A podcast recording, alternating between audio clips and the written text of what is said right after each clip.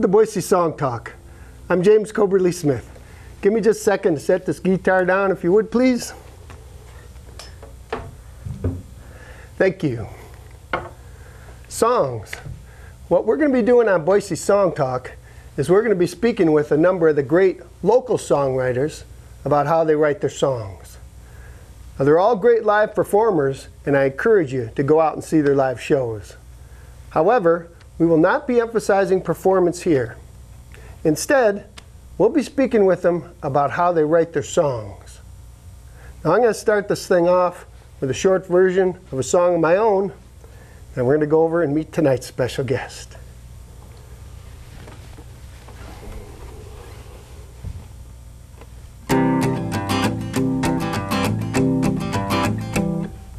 Hey, it's good to see you again. It's been a long, empty highway. Yeah. Great to see you again, and it's good to be out of the rain. As we face these days ahead, the sun won't always shine. But I remember days like this one all the time, all my life. Hey, you've got the world in your lap and your hand on my heart string. Oh, I wasn't ready for that, but it's sure good to see you again. We've been here before, and we keep on falling backward through these open doors. I just could not love you anymore. As we face these days ahead, the sun won't always shine. But I'll remember days like this one all the time, all my life. Hey, it's good to see you again. It's great to see you again. Now, let's go over and meet tonight's special guests. There they are, Catherine Merrick and Sam Merrick. Yes. Yes, yes, to verify. Nailed yes, it. Yes, yes. During nice our, song, James. Yes, yes. Like that. Thank you, sir. Well, it's kind of, it's kind of, it, it reminds me of you guys. It does, that's correct. It reminded me of you. Well, look here, I got my wire sticking out here. Jeez. Anyway. Um, These two fine folks are a member of the band A K A Bell. Correct. Um, they have a great album out called Disappearing Night. Mm-hmm. And uh, Catherine, the first time I ever saw you perform uh, was at Pengilly's. Right. It wasn't a formal show. It was some loose situation where you got up on stage without a guitar and you were singing. I know, you wouldn't remember it. it Yeah, it was great. I, I was taken by how great of a singer you were, but also your stage presence. You were just into it. I mean, that was it. I just went, the stage presence. It really, really took me in. Oh, thank you. Sam, first time I saw you was actually with Hill Folk Noir. Right. Playing all kinds of cool stuff. And then, of course, I've seen you with A K A Bell right. at a number of different shows. And um, the thing about you two to me always is that your, your chemistry on stage is so complementary. The guitar parts you always play um, uh, support the song. Um, you know, I always said that you, you, you, you're both songwriters, and uh, he, just, he doesn't own that sometimes, but he's a great songwriter. And I think the way he plays guitar is informed by his awareness of, of songwriting. So let's start with Catherine, because we got both of you here. Catherine writes more songs than you, so she's mm-hmm. going to get more attention. That's all right. Plus, with me. she's Catherine. Hey, she's Catherine. That's for crying right. out loud. And uh, why don't we just start? Give us a sense, Catherine, of your musical history, how you got going and all. Uh, well, my family's pretty musical. My grandmother on my dad's side was a concert pianist, or classically trained pianist, and during the time of Prohibition, she actually had an all-female jazz band.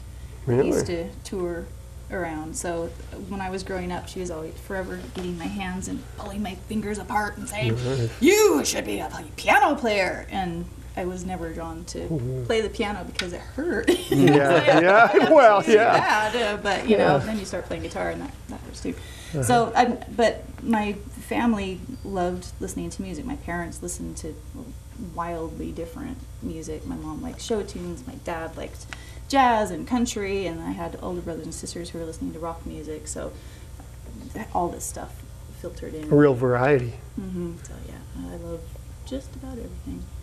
And you picked up at some point and went to L A.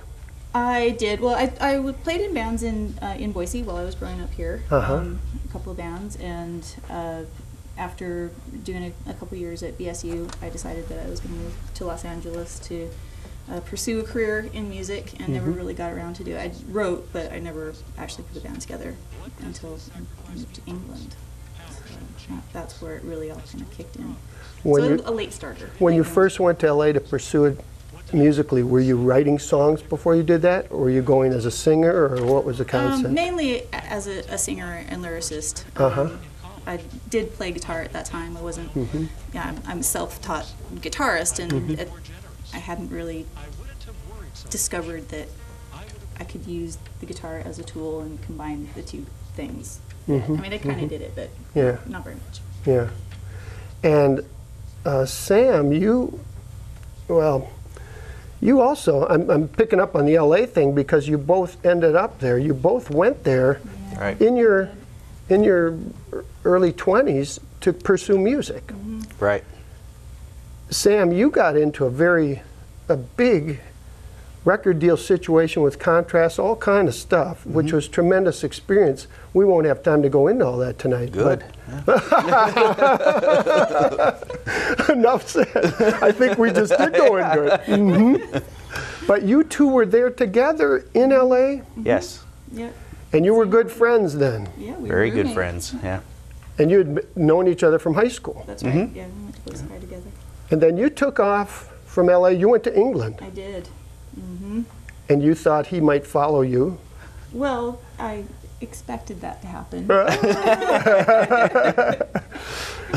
But then, you, so you were in England, and you were doing music there, bands and all this mm-hmm. stuff.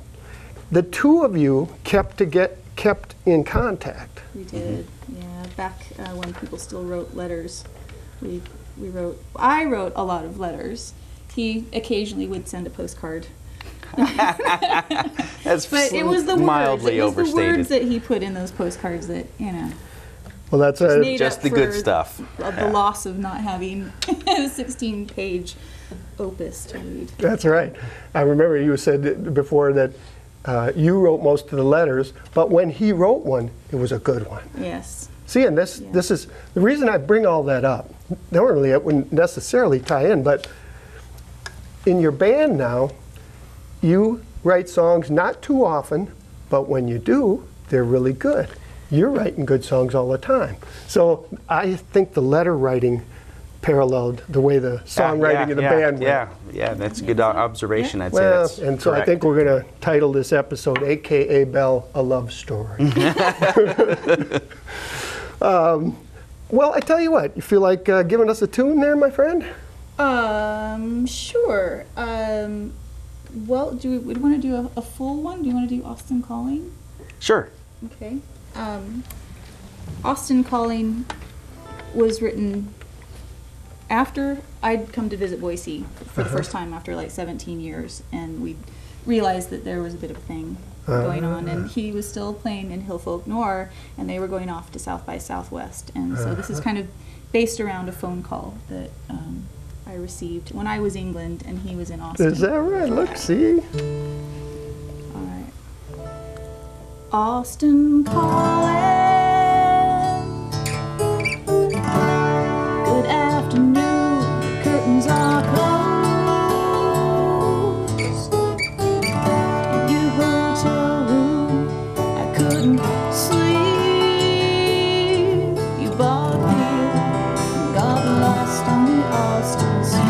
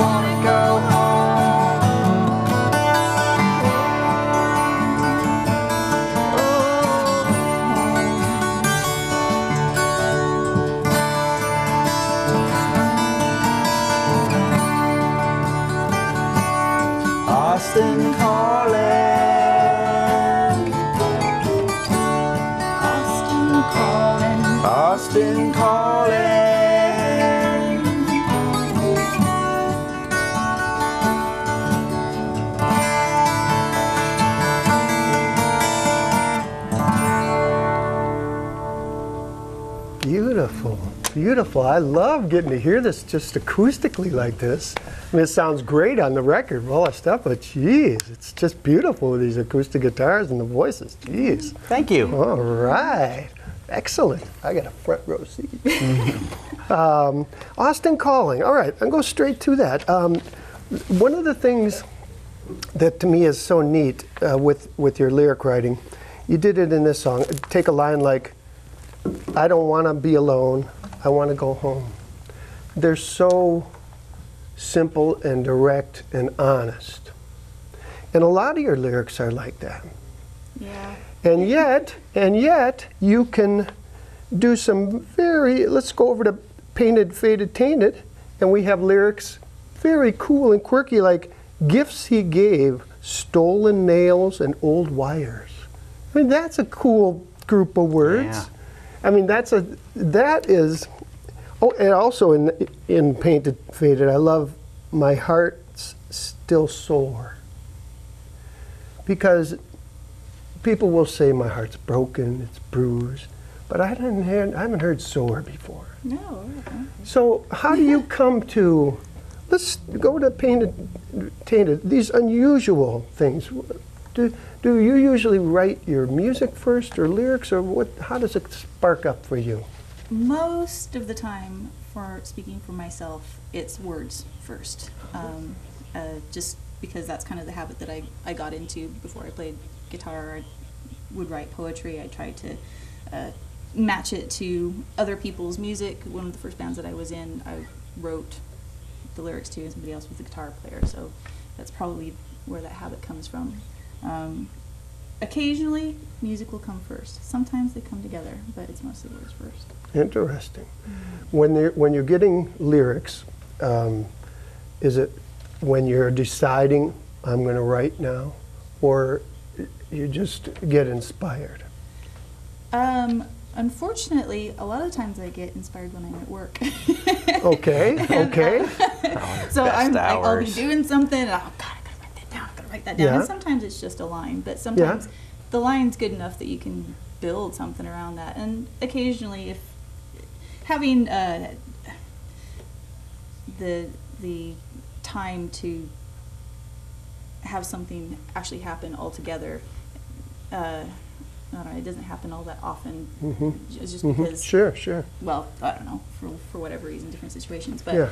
it has happened. And um, one of the songs that's on the record was really weird. It, it happened probably within twenty-four hours. I wrote the lyrics that I knew in my head how it was going to sound, and it really has not changed very much aside from adding instrumentation to that song, um, but the words didn't really change very much, and the melody didn't change very so much. So with Austin Calling, for example, you had the lyrics first? Um, actually, I, no. That, that was different. That started out because I was just sitting in my apartment going I see. over and over again, and, you know, okay. it was probably three o'clock in the morning. All right. So, yeah. That, that was so that one came, did you start getting lyrics at the same time as the yeah, music? Yeah, probably as I played it, you know, a good twenty minutes or so, and started thinking about, and it was probably right after the phone call, so. Gotcha, gotcha. Oh, yes, oh, yes. Really quickly, I don't, oh, I don't yes, know. yes, yes, yes. Back to this guy, yes, uh-huh, yes. Well, that's, okay, that's very interesting, okay. And, and when you're writing these down at work, when you get them, you write them down somewhere, right? And, yes. and hang on to them, and yeah. if it's, as you said, it might be one sentence. What, do you have a pen? You're, you're, I you try just to keep a notepad with me, but sometimes gotcha. it's on the okay. back of a receipt or some stuff. Yeah, all right, all right. Paper but you keep track of them. Oh, yeah, oh, yeah, yeah. yeah. All right. I have a house filled with. So a song uh, lyrically will usually be built then. It won't usually just, bam, come because um, of, like you said, real life, you know. You're of late, probably they're, they're more built. Uh-huh, um, but uh-huh. actually, a lot of the songs on the record came really quickly when I was in, in England, and uh, most of them came fairly quickly. Interesting. Well, if you'll excuse a second, we're going to turn our attention over to young Sam over here for a second. I, um, um, as I've said before in the intro, every time I see you play, I usually come up to you, great guitar parts, because they play, you play right in the gaps of what Catherine's singing. You also, on your electric guitar, you'll, you'll, you will play, and then you'll let it sustain. Yeah. It's so, very few people do that. That's, to me, your songwriter awareness. You let it breathe. Most of us, we gotta be working all the time or nothing's happening. But you It's one of those epiphany sort of things. Yeah, I, I remember going from always trying to make sound to like, oh, uh-huh, it's easier uh-huh. and it sounds better to yeah. just let it ring for a little bit, you know, sometimes. I, I'm glad you, you, you pick that up. Oh, I, I do think that's important to uh, not play. Well, it's but but once you stop strumming, it's still music. There's still yeah. music. It keeps yeah. going. Yeah, you know. How when did how long did you uh, when did you start writing songs roughly? Ah, uh, boy, it was you know right about age eighteen or nineteen, I think, uh, uh, back in the eighties. And okay. uh, you know, when we moved to Los Angeles, I wanted to pursue music, and it had never occurred to me, coming from Boise, Idaho, in mm-hmm. the basically the seventies, uh, that you didn't need some anointed certificate to become a songwriter. It just never occurred to me. But I, I, I went down there, and I, so I thought maybe I'd get in a nice cover band with a weekly gig or something, mm-hmm. and uh, and everyone was just writing their own songs, and I mm-hmm. said, "Wow, people." Whose records I had purchased, and I, I assumed back then, uh, because I purchased a record, they were rock stars. They actually living down the hall with some roommates, and, and that, that just sort of brought it all home that no, there isn't any uh, great process you have to achieve before you can be uh-huh. let loose to write a song. Right. You know, just, just go for it. Well, given that, from the songs of yours I've heard, I think you're a great songwriter, as well as Catherine is. Uh, if you had to give one piece of advice to a songwriter, what might that be? Well, you know, I, I like hooks. I always think it's good to, um, you know, throw the listener a bone, or I'm usually the listener. If I can point that song out, if there's some reason why I'm thinking of it after, If you know, and, and so I, I like melodies and stuff. So I, I think you know, there's a lot of hook tools. The snappy guitar riff, mm-hmm. or uh, you know, using dynamics to just drop everything out and, and deliver the line. Uh, uh, catchy phrases, uh, catchy melodies. Re uh, repetition is a good one. Um, uh, you know, but but give the listener something to hang on to. A lot of people. You know, do great without the hooks, but that's just my my personality. I like a good hook. Well, do you m maybe have a little uh, Sam Merrick song you might uh, yeah. throw at us with one of these? yeah, yeah. Actually, we'll play um, we'll play Half of the Devil Loves You, okay. uh, which is a, a song I played in Hill Folk Noir, um, and now Catherine sings, so so it's it's better now. And this one employs most of those things. I guess that's the other thing. I, I don't mind using all the hook tools. Two, three, four. Hanging out day after day. It's not your fault. You're never to blame. Your mommy and your daddy and your job and me. The lamer it gets, the less you can.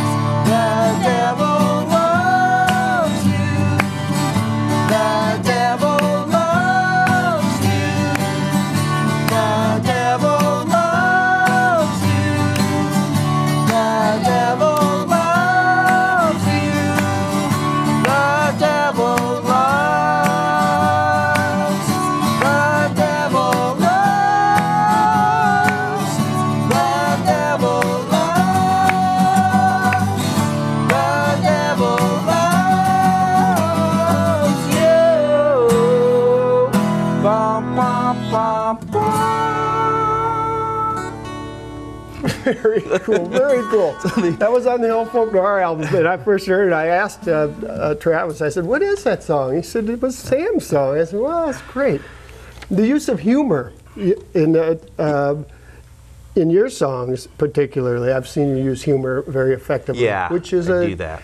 Um, and and the, the song you have on the, the album, The uh, Disappearing Night, your song is humorous there. Right. Uh, and uh, in fact, at, the guy. At least I'm stupid. It's that's called. Right. At least I'm stupid. In fact, the guy in that song could have been the guy who uh, got the uh, had the stolen nails and old wires. Yeah, yeah. That's what the album is so tied together um, with these themes of um, uh, relationships coming back together and all. It's it's a very cohesive thing, and uh, musically too. I would uh, I'd be listening, for example, to um, uh, "Disappearing Night." By the way, that song completely snuck up on me.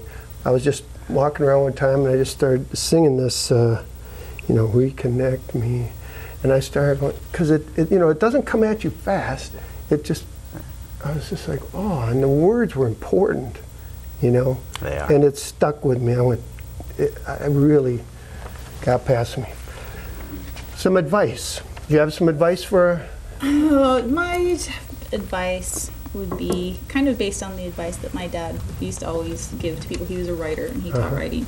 And basically, it's, you have to keep writing. And it doesn't matter what you write. A lot of it's going to uh-huh. be not so great. Sure. But you just have to keep writing because some of it's going to be great, and sure. and also you've just got to be honest, cause, and true. You can't say, well, I want to write like that person. You can only write like yourself. And well, how's about we get another one of those tunes out of you as we head toward the close? And by the way, we'll be sure, hopefully, that we get the um, website or the uh, connections, Facebook connection mm-hmm. site on the uh, show for uh, uh, on our graphic, if possible. That'd be great.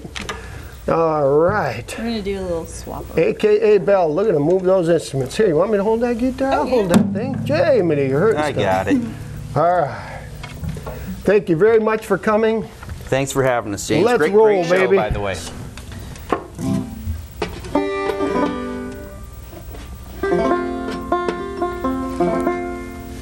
So this, this song is actually written on guitar, and uh, I learned how to play banjo afterwards, so.